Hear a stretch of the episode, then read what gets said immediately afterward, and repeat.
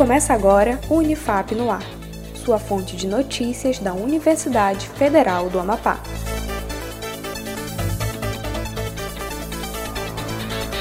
Olá, eu sou Letícia Morim. Você está ouvindo o Unifap no ar com as principais notícias, iniciativas e ações comunitárias da Unifap. Confira as notícias. Energia eficiente em edifícios inteligentes.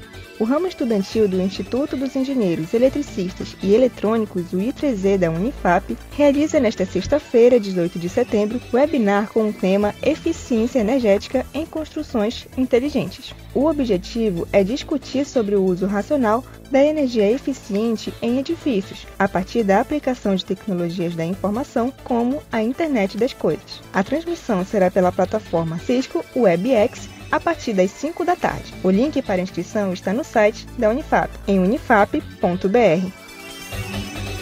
Terceiro Aspas Norte Online.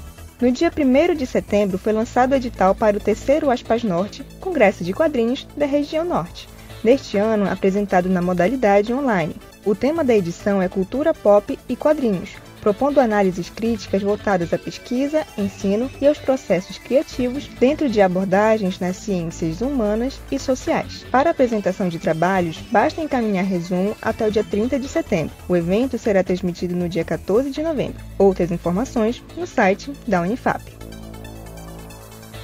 O Jovem Bilingue é o novo projeto de extensão da Unifap que vai ensinar inglês e francês para jovens do Amapá de forma gratuita as inscrições acontecem online do dia 21 a 22 de setembro.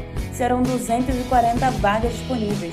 Acesse o edital www.unifap.br barra EAD barra edital traço bilíngue. Bye! Au revoir!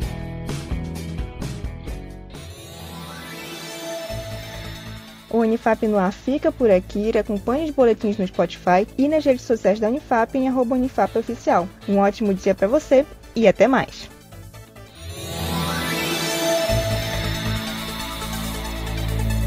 Acompanhe outras notícias no site da Unifap em unifap.br, uma produção da Assessoria Especial da Reitoria, a CESP, Escritório Modelo Unifap Notícias, em parceria com a Rádio Assembleia 93.9 FM.